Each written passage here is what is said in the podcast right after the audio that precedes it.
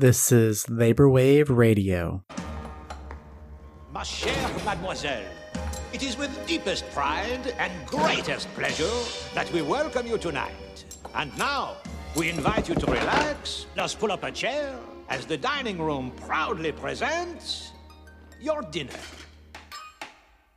Be our guest. Be our guest. Put our service to the test. Tie your napkin round your neck, sherry, and we provide the rest. Soup du jour, hot hors d'oeuvre. Why, we only live to serve. Try the Labor Wave. Radio is an independent podcast and it's sustained by our subscribers on Patreon.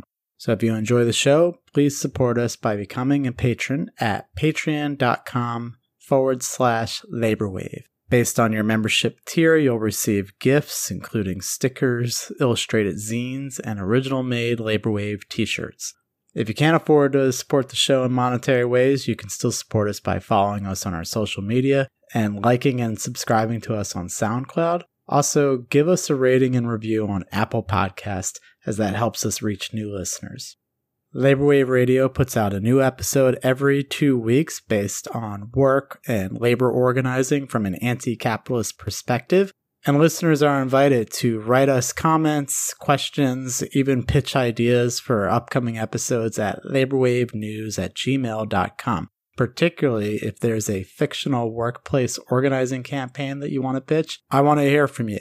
This episode that you're about to hear emerged when listener Graham Kovich reached out and pitched the idea of organizing the servants in Beauty and the Beast. So again, we want to hear from you. We want to hear your questions, comments, your organizing campaign ideas at laborwavenews at gmail.com.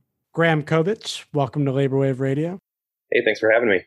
So I'm really excited to get into this. I'm looking forward to hearing what we're going to come up with in this fictional campaign. But we recently did an episode where me and my guest were two new workers at the office, the fictional workplace of the office. And we ran a workplace campaign there and talked about how to identify leaders and organize against the boss. I then got a proposal from you to think about the same type of scenario, fictional workplace world, but instead of the office, talk about Beauty and the Beast and the condition of the servants and their their lord, the beast, right? Their boss. So very excited. I never would have thought of this world to organize. But how about you start us off by just telling, you know, our listeners, I'm sure people are familiar, but what, what are the working conditions like in this, uh, you know, castle in a faraway land? Oh, I mean, they're completely abysmal. I mean, I think maybe at first glance, people might think that, oh, well, the, the characters, they're all living in this big castle and, you know, it must be nice and cushy, but you've got the Mrs. Potts and her children who have to sleep in a cupboard. And of course, her, her children, Chip is the, the main character of her ilk. He's doing child labor in the castle and you know they they have to live and work in these really dark dank conditions and you know of course they they serve under the beast who is this gigantic creature. He you know he used to be a prince who was very uh, abusive and manipulative. And so now on top of that he's been transformed into this beast and he's really hot-headed and he yells all the time and, and breaks things and, and gets really short. So there's there's a lot going on. You know, this is probably pre-industrialism or right on the edge too. So, you know, I'm not sure what their compensation is like, but I would imagine it's probably just in exchange for, for living in the castle. How did you come up with this as the world that you wanted to organize? Like what resonated with you in your own personal experience when you watched Beauty and the Beast uh, and thought about the condition of the servants in the castle? Yeah. I mean, it, it didn't come right away, but I love listening to the, the show and I love those like hypothetical situations, you know, where you're like, oh, what if we were union organizers at the office or whatever? That was one of the premises. And so I was like, oh, I, I would love to do something like that. I'm like, well, I've, I've worked in restaurants and food and hospitality, you know, my whole life. That's, that's all I've really done. So that would probably be the, the most familiar thing for me to talk about. So I'm like, well, there's Cheers, which takes place at a bar, but I hadn't really seen Cheers in a long time. And so I'd have to do a lot of like, probably a lot more catching up on that. I was like, well, there was a, a cafe on Friends, but I think that just had one employee, and I don't really want to talk about Friends. And I just, I, I was kind of doing like a word association thing in my in my mind, and I was like, beer, food, guests, and then like all of a sudden I was like, be our guest. I was like, oh, the the people in, in Beauty and the Beast, they're all like servants and servers and hospitality workers. Like it's it's kind of like a hotel almost. So, and then I, I, I thought about it a little more and teased it out, and I was like, I'm gonna I'm gonna email Labor Wave and see what what they think. And here we are. As a hospitality worker, when you watch Beauty and the Beast, like how much of it feels familiar to you? Like the conditions that they're experiencing, the treatment by the beast, like how much does that map onto you know real life?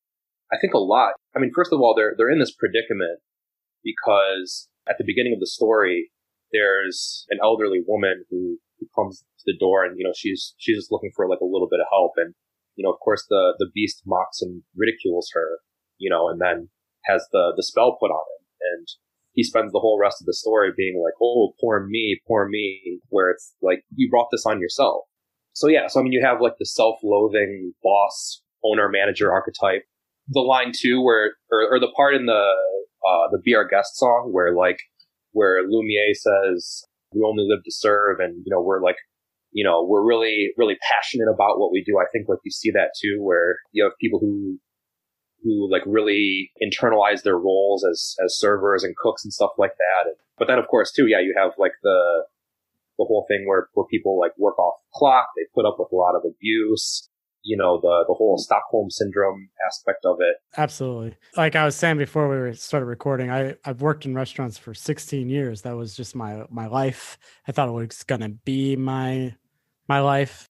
No shame in it, but I do have a lot of experience with those coworkers like that, that had like, I guess you would say internalized, you know, their conditions and figured out like maybe their own narratives on making them feel better about mm-hmm. the circumstances for them. I remember one guy in particular I just like couldn't tolerate, you know, listening to him talk about how much he loved talking to wait uh, to customers. You know, we were both waiting tables and he would just like we got drunk one night. I think I actually a work party and he starts telling me about how much he just loves his job because he loves to talk to people and he was so curious about people and yeah. I was like, Steve, you fucking are just, you're just giving these people food. You're talking about the goddamn weather. like you're, like you are not making any connections with these people. Mm-hmm. And yeah, it was kind of messy. But anyway, all that to say, I think you see all of this actually very like almost realistically captured in this story. Another thing that you brought up in our correspondence that I think is really interesting, I want to just flesh out more about Beauty and the Beast, particularly was this circumstance of alienation because the beast as a capitalist would be you know as a as a lord i guess in this particular circumstance is incredibly dependent and reliant upon the servant class not only for just the reproduction of his life but also literally to transform him into a human being again like mm-hmm. he needs them to humanize him but at the same time they are so bound to him as a boss, as their master, that they have been literally transformed into inanimate objects, into like the dressers and candlesticks and teacups and all that. So I, I, don't know. I just think it's a really interesting kind of analogy to look at. What What do you think about this depiction of alienation and Beauty and the Beast? Yeah, yeah, absolutely. I mean, there was a meme of you know like a, a Karl Marx quote about alienation, but you know it talks about how like the the worker through like alienation devolves into like the form of a commodity basically you know and it's like an image of like a person in a banana suit at a banana counter or something like that but it, it kind of made me think of that and also like some of the stuff that like paulo freire talks about in like pedagogy of the oppressed you know where it's like the oppressors are dehumanizing and they're like they themselves are dehumanized and then as a result of that the oppressed become dehumanized as well, but you know they can they can only rehumanize themselves through struggling against the oppressors, and so it has to be this like bottom up struggle. I think that that's like a very sharp observation of the story. Well, and so in talking about the class struggle and how that's the necessary process of rehumanizing both the servants and even the master, what we talked about is that uh, your idea was that we are two salt shakers in the castle So we are amongst the servants that have been transfigured into the inanimate objects. Salt shakers is appropriate. So, how do we go about starting an organizing campaign in this castle? Like, if we're going to begin and think through, like, not just our own liberation, but the liberation of all of our fellow servants, what what's our first step? First and foremost, we need to get a a more detailed picture of who all the players are among us, who else is in the castle with us, and come up with a with an outreach and engagement strategy for that. You know, because almost everybody in the castle like wants to be rehumanized again. Belle is already human. She is dehumanized by Gaston, who only wants to like objectify her. I think she, to an extent, is seeking that as well. But yeah, and then you have Lumiere again, who's, you know, a social leader. So like, despite the fact that like the, the beast gives them orders and says, you know, like Belle has to stay locked up in her room or whatever, he defies those orders and he goes and he organizes everybody in the castle to like provide her with food and song and entertainment, which are all like very, uh, very human things.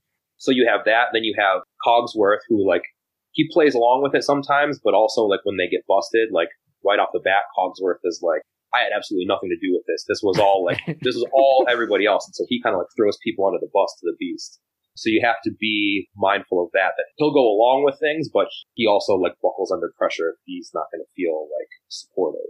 Right. And like Cogsworth only goes along with things by proximity to Lumiere, mm-hmm. the candle the candle. Right. Well, what is that actually called? He's like a not a he's a specific kind of candlestick. Mm-hmm. Can't remember. But Lumiere is the social leader and is able to even like get Cogsworth on board. So clearly, Belle and Lumiere are two of the people we want to identify as the organic leaders in this castle. Yeah, and also like with Belle too, like her first interaction with the beast in the castle, she pulls off a negotiation. You know, he has he has her father captured, and like a typical proletarian. She has nothing to offer but herself. So that's that's what she exchanges. She says, "You can you can have me in exchange for my father." And so she will she will stand up to the beast and like negotiate when when pressured. But then you know she also will sit down and have dinner with him.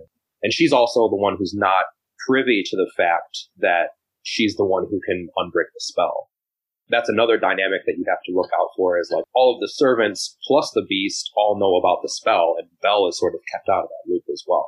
So there's there's that dynamic that you got to watch out for too. As you were talking, I just remembered the song that you mentioned that Lumiere is the lead of of Be Our Guest.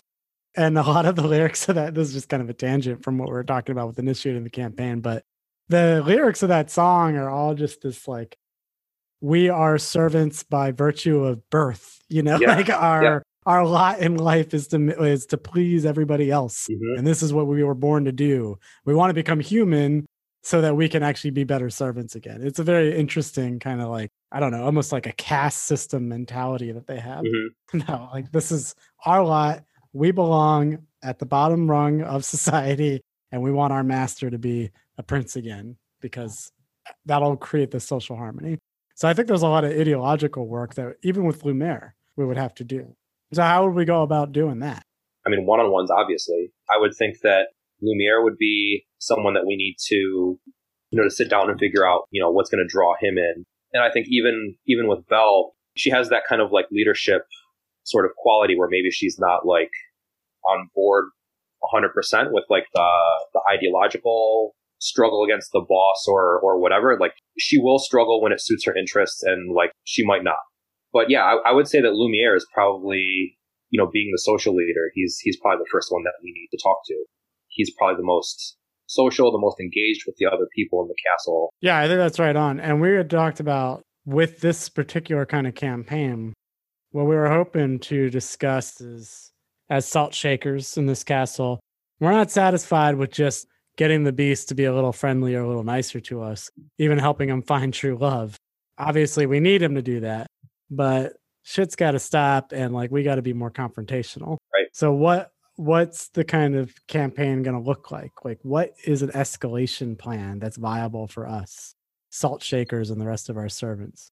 You'll notice throughout like the movie that he completely relies on the servants to arrange all of his engagements with Belle you know, everything from perming his fur to preparing the food and dressing him.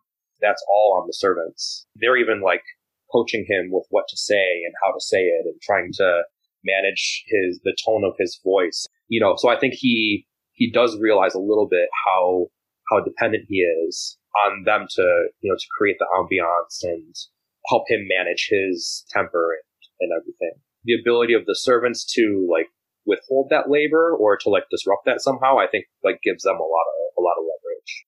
With direct action approaches to organizing, you know, there's going to be a lot of fear and uncertainty. So, what do you think, like Lumiere, even or Cogsworth, Miss Potts? I think you're better with the character names than me. I don't know anybody else besides that. What are their objections going to be? Like, where are they going to be doubtful and uncertain in, in, uh, that you can anticipate? I mean, they're kind of walking on eggshells for a lot of it, you know, because you want to walk that sort of like middle ground because they don't want to they don't want to piss Belle off and they don't want to piss the Beast off. That seems to be a lot of Cogsworth's reservations with a lot of it. Is he's like, you know, we we can't show her like the West Wing because you know the the Master will freak out, or even even when they give her uh, that first dinner, the Be Our Guest scene. As soon as Lumiere says like, yeah, we'll give her a little dinner. And then he like mentions music or whatever. And then Cogsworth just like, you know, freaks out. He's like, no music. But yeah, so I think like, like pissing off the beast is, is kind of their big concern. That would kind of be my counterplay is, was to say, well, you know, he gets like, he gets pissed off no matter what. If we're not kind of like offering him this ultimatum where it's like, look, you have to comply with this or because either way, we're helping you manage this so that we can all get out of this together just as you have the ability to fuck this up for all of us, like we have that ability too. Well, I think the other thing that we could highlight when we talk to our fellow servants is that we don't have time on our side anymore. I mean, mm-hmm. the implication is that they've been these like inanimate objects for hundreds of years or something. It's been a long, long curse. Yeah. But those rose petals on the little shrine are starting to fall off one by one, and time is no longer on our side. So we got to like actually move fast. Yeah, and exactly. And yeah, by maintaining the status quo, the petals keep falling. What do you think like our goals should be? Clearly we have to get to a point where we can break the curse, all become human again, but then we're still servants under this lord, under this prince. And that's still a very hierarchical experience and an oppressive one. So like what does life like what are the goals? Like is life just going to look like that scenario after we win on this direct action campaign? Are we going to keep fighting for more? Yeah, I mean, I think I don't know. Maybe there's like a like a, a business unionism like allegory in there too. You know, because I think they put a lot of their they put all of their stock in Belle, and then as soon as they all go go to being human, then Belle marries the Beast, and so then things go back. So having direct collective action where Belle is like part of the picture, but not like we're not putting all of our stock in just like one, you know, whether it's Belle or Lumiere or whoever, like we can't let our leaders get co-opted because rehumanizing ourselves is like part of the escalation plan and we can't let, we can't let, you know, one concession tear campaign apart. Right, and this ha- this castle is huge. There's clearly space for all of us to live comfortably here should we let our should we allow ourselves to be resigned to this having to be servile to a to a master forever? I wonder what even that could look like because it sounds almost like like you're saying like it could reproduce like a sort of business unionism where our leadership just gets absorbed into the status quo and becomes more of like a conciliatory mediator between the forces. Well how would we make sure that we're fighting both the master and the potential boss and prevent that dynamic from playing out. Like, what would have to happen after we become human again to prevent Belle? Like, it sounds like now we got two targets the beast, now Prince, and Belle. And like, what is the pressure that can be applied in that scenario? Even once the spell is broken and, you know, and people are human again, I think, like we talk about, there's a, I want to say it's maybe in the, the direct unionism paper, but there's the distinction between emotional pressure and economic pressure. People, even within that, you know, hierarchical structure in the castle, you know, I still think that, you know, because the prince slash former beast is, is like the main landed royalty or whatever. So I would say that he's probably a little higher up the, the chain. You know, I think probably Belle, given her background and the fact that she, you know, she lived amongst the servants, she might be a little bit more susceptible to emotional pressure, at least as a start for an escalation campaign. That might be kind of the first target would be, you know, keeping the pressure on Belle and also because, you know, she knows how to uh, negotiate with the beast. Yeah, and she probably would want to maintain some independence too, even in that relationship, because you know Belle's not like some like conventional figure, right? right? She wants to escape this small town. Apparently, she loves Paris. Mm-hmm. So, if the beast is going to be like acting like, "Hey, you're supposed to stay home and do the dishes and like make me dinner," that's probably going to be a source of her discontent too. So maybe we can pay attention. Like I, I'm actually interested. I haven't ever heard this breakdown between emotional pressure and economic pressure. Maybe you can ex- elaborate on those a little bit more. Like, could you explain more? What's the difference between these two forms of pressure? Yeah, emotional pressure would usually be directed at somebody who's a little lower in, uh, like in the management structure. The way it's broken down in, I'm almost positive it's the, the first direct unionism paper, but um, you know, they talk about how there's, you know, maybe like a, a, shift supervisor or, you know, someone who's like lower level management who works with the rest of the staff on a daily basis. And so part of like, part of what management does, like from their strategy is they do that strategically because it embeds in this, the workers like more of that sense of like, you know, family or friendship. So it, it's not just like, oh, you, you weren't able to like fulfill your task or, you know, in like a restaurant or whatever. It's like, oh, you know, you didn't like upsell enough things or, or you didn't make your sales today or whatever. It's like you let your friend down. You know, like I'm your supervisor, I'm your friend, you know, like I was really counting on you to do this. And so bosses play off of that, but then you can flip the script as well. And so a situation right now where there's like these heat waves happening, a group of workers can, can also say like, look, like it's really hot in here. We're uncomfortable. Like I feel like I'm going to pass out. So flipping that, that script and using that dynamic against the, the supervisor who interacts with those people as well, because they might be a little bit more likely to respond to that because they have to work with those workers on a daily basis. Yeah, interesting. It reminds me of, you know, I've worked at a number of like mom and pop shops. And that was typically what you would hear is um, people would go around saying, like, the owner was like my second mom. That's like my mom, yeah. you know, takes care of us. A very typical sentiment. But it's interesting to uh, imagine how you can invert that and like apply the same emotional pressure back upon the employer. And I guess that's clearly like different than economic pressure, in that the economic pressure is really like, at the end of the day, your economic pressure is the ability to withdraw labor, is the strike it seems like in this castle, uh, salt shakers and candlesticks and all that, we have the ability to do really both. Mm-hmm. We can withdraw our labor, make the castle dysfunctional, but probably we have to maintain that emotional pressure too, because we really need both forms in order to be successful. Yeah, I think it's just the emotional pressure is kind of like what you start off with to try and pull those heartstrings. And then, you know, if, if that isn't budging, then you start doing some sort of like a slowdown or other forms of disruption to where you're you're disrupting the actual business itself. And all of those tactics are available in this castle. So I mean, we could think about slowdowns, like you're mm-hmm. saying. What would like a work to rule scenario be like here? Is that applicable in this world? Do you think? I mean, part of what I'm thinking about too, in terms of like escalation, is that once we start returning, because the so I watched both versions because there's the cartoon version and then there's the live action version as well. And the live action version starts off with like this really huge party, you know, where all of the, the guests are there. And so I would imagine like, you know, that's what the, they would want to be returning to now that they're human again is having, you know, having more of the, you know, other royals or whoever come in. Right. Yeah. And like the beast is like, he looks like David Bowie yeah. or something. Right. Yeah, exactly. So yeah, I mean, I would say especially when, when that sort of, uh, aspect of things starts resuming, they're going to want to have servants with like, you know, different hors d'oeuvres and things like that. People, you know, getting dropped off by their carriages or whatever at the front door. So, I mean, you could take like a really extra long time doing that, like getting people inside the castle, getting the food out to the guests, beverages, like that whole thing. You know, if you're, you know, oh, well, the, the silverware isn't quite polished yet. There's you know, these darn smudges just won't come out. Right. So you can ruin the beast's party. Exactly. So, you know, and then if the silverware is out on time, then the food gets cold or a lot of food service is it's it's very precise. There's a lot of a lot of scientific management to it. You know, whether it's like you know, even when you're like serving or cooking or bartending, you know, you're you're doing like a million little calculations in your head because everything has to be executed in a, a certain way. So if you take just a little bit longer to do some of those tasks, especially when you're, you know, you're trying to, to schmooze, you know, the, the rest of the, the people in your class, there's a lot of potential there for sure. Yeah. I mean, the what you're talking about with the slowdowns, even like slight slowdowns that you can execute through work to rule, they just jam up everything in the restaurant world.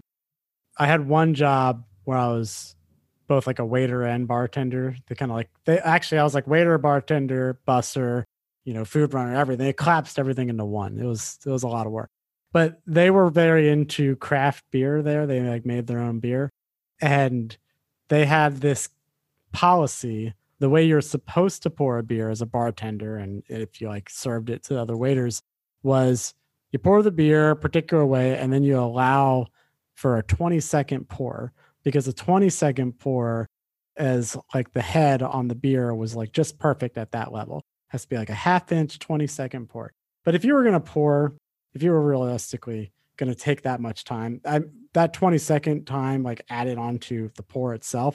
So realistically, what they were trying to say in the handbook was every beer takes practically a minute to pour before it gets to the table. Mm-hmm. If you were to do that during a rush hour and like just slow down, like work to the rules oh, and yeah. slow down all these beers and not do it as actually as fast as you have to. I mean, the drinks would get behind, then the appetizers would get behind, entrees, like everything would just fall apart from there. It's just like by pouring beer. So I anticipate there's ways that this can happen here too. Yeah, I mean, especially, I mean, if if this were happening in, you know, more like contemporary times, like I've been a a ServSafe food safety instructor, you know, and it's like you're supposed to really like wash your hands after doing pretty much anything, and the the entire hand washing process takes a minute to a minute and a half. So if you handle cash, you're supposed to wash your hands afterwards. So you know, when somebody gives you, somebody hands you a tip or when they give you, you know, whatever, a $50 bill to make change for their, their tab, you know, you're supposed to make that change, give them their change back, and then go wash your hands for a minute and a half before you do anything else. So, I mean, just incorporating hand washing, if, if people were actually doing that when they were supposed to, that would drive the whole place to a halt. Well, and and like you were saying before, the emotional pressure is there too, because in addition to doing all these tasks, like multitasking, doing a million things, everybody wants a ranch every time you go to their damn table. Right. So you got to make sure you get five ranches you also have to create an emotionally pleasant environment. You're antici- you're expected to perform this kind of emotional labor, get to know you, yeah. and that's the same with this castle. Like, not only is it about like actually reproducing them and giving them their food and all that, but you have to make them happy at the same time. So realistically, those are all of our tools. Yeah, and that was I mean that was where the term emotional labor first came from was flight attendants. You know, so having to one, having to manage your own emotions and not, you know, give this like, you know, this illusion that you're always happy all the time, no matter how poorly people treat you. And then also to manage the emotions of the guests too, to make sure that they're happy and smiling all the time. Yeah. One of my, uh, my friends that introduced me to like the IWW and got me into the union, he used to love to tell this story about an emotional labor strike, I guess, so to speak, that these flight attendants had executed. I think it was like in the 90s. And what they did was they just decided to, you know, obviously work, do their job properly and everything, but they performed it with absolutely no emotional labor, meaning like they didn't smile, they didn't like act all pleasant to people. They were just like stoic, mm. stone faced. And apparently, you know, according to him, he was a good storyteller. So sometimes I wonder if he was telling the complete truth, but it was very effective because it was really jarring. All the clients were like completely unnerved by just this very stoic, non-emotive kind of performance of the flight attendants that they were anticipating, you know, catering, you know, people being becking on you and also like giving you a smile and a nice time and a nice little chat. I mean, those are the expectations that, you know, people just have across the board. They'll be like, oh, why aren't you smiling more? Or like, you know, oh, you were really short there, you know, when you were addressing me or, or whatever. It's like your job is much more than just bringing somebody their you know, their steak or their hamburger or whatever. You know, they expect you to put on a whole song and dance for them, like the Be Our Guest song. Exactly. They expect you. they expect you to put on a magical song. Right. be able to whip out the plates and all that. Yeah. Yeah. And also today, the pressures on like hospitality workers, food service workers is that you, if you don't perform this emotional labor and also execute the job in addition to that, you get these like negative reviews. I, I that was one of the ones I got when I was actually working sick. Obviously, you're not supposed to do that. Mhm. But I had like flu like symptoms, but was still working, couldn't take off. Had like a full bar, and this person wanted my attention, and I I must have just been not enthusiastic to greet them. And I think I actually told them like, hold on one second before actually addressing them. And they were so offended that I just told them to hold on for one second. And they said, you know, you should say please, or you should say something like that. And I just didn't. And they like walked out in a huff. And then the next morning I woke up to this like fucking page long review on Yelp about me specifically and how terrible of a person I was and all this. And it's just, you know, it didn't go anywhere, fortunately. But Yeah. that's what happens. like this, like people are incredibly sensitive, uh, these customers. Yeah, and they'll you know they'll they'll cause a fuss over that stuff for sure. But yeah, I think especially like how it pertains to the story of Beauty and the Beast. If you're doing that sort of thing to like you know the nobility around them, you know they're not going to go on like Yelp or whatever. They're going to go you know right to the the prince and just be like, oh hey, your your butlers or whatever, they're being shitty. They're not smiling or they're smiling too much. Or um, and then he's he's going to get an earful from from them too. And then he's got you know in addition to all that, he's got his uh, you know, reputation or whatever. Yeah, but at the same time, like you had pointed out earlier, we really got the beast in a bind because he's super reliant on our labor, but also reliant on us to help him not only humanize us, but humanize himself. Uh, and that rose petal is dying Mhm. day by day. Yeah. So the clock is ticking. I think, you know, we should probably come to a close here, but like, what do you think are kind of the key lessons of organizing in Beauty and the Beast? Like, what are the things that stand out the most that we should think about and that maybe are germane to hospitality and food service workers today? I mean, just a general organizing lesson. You know, I think the end of the story, you know, where like the one of the main leaders gets pulled up into the, the management structure, and then once they kind of once they become like somewhat humanized again, everything kind of goes back to normal.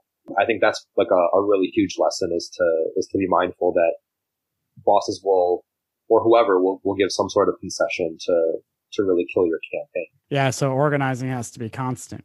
Mm-hmm. Exactly. The goalposts keep extending further because you actually want to keep escalating upon previous victories, Mhm. not be complacent and satisfied with them. Yeah, and um, you know, relying on you know one leader to be your main person, I think, is also like something that that we need to watch out for as well. There needs to be member development and like important, you know, as as you build out your committee, it needs to be an active committee where we're we're trying to move Cogsworth from being like a a, a two to a, a one, right? Like someone who's maybe like you know ideologically supportive to like an active supporter. You know, we want we want Cogsworth to be doing one on ones or you know helping us like you know gather information or, or something. Like that. Yeah. Well, I do think that, you know, as salt shakers, we've probably identified clearly the leaders in this. This one is a little bit, you know, you see somebody performing so much leadership. Uh, you don't, it doesn't take long in Beauty and the Beast, but often your leaders don't look so visibly like leaders. You know, you got to be more careful about that. A lot of times your leaders are people that maybe they're more quiet, but when they speak, everybody else listens. You know, maybe they're the ones that uh, get turned to for teaching you how to like properly hold that plate tray you know, when you're running food for your customers. Leaders come in all types. Right. And they're not super easy to identify just by, you know, who's like being the most vocal and the most active. Yeah, absolutely. With that, I think, you know, this has been a pretty fun conversation. I love the idea of these fictional workplaces, particularly ones that like allow me to remember my years doing restaurant work and all the bitterness that I still embody there. You know, I'm gonna I'm gonna harbor these grudges forever against all of the asshole bosses I had. But really like to thank you for bringing this idea forward and joining us on Labor Wave Radio. Yeah, this was a lot of fun. Thanks so much for having me.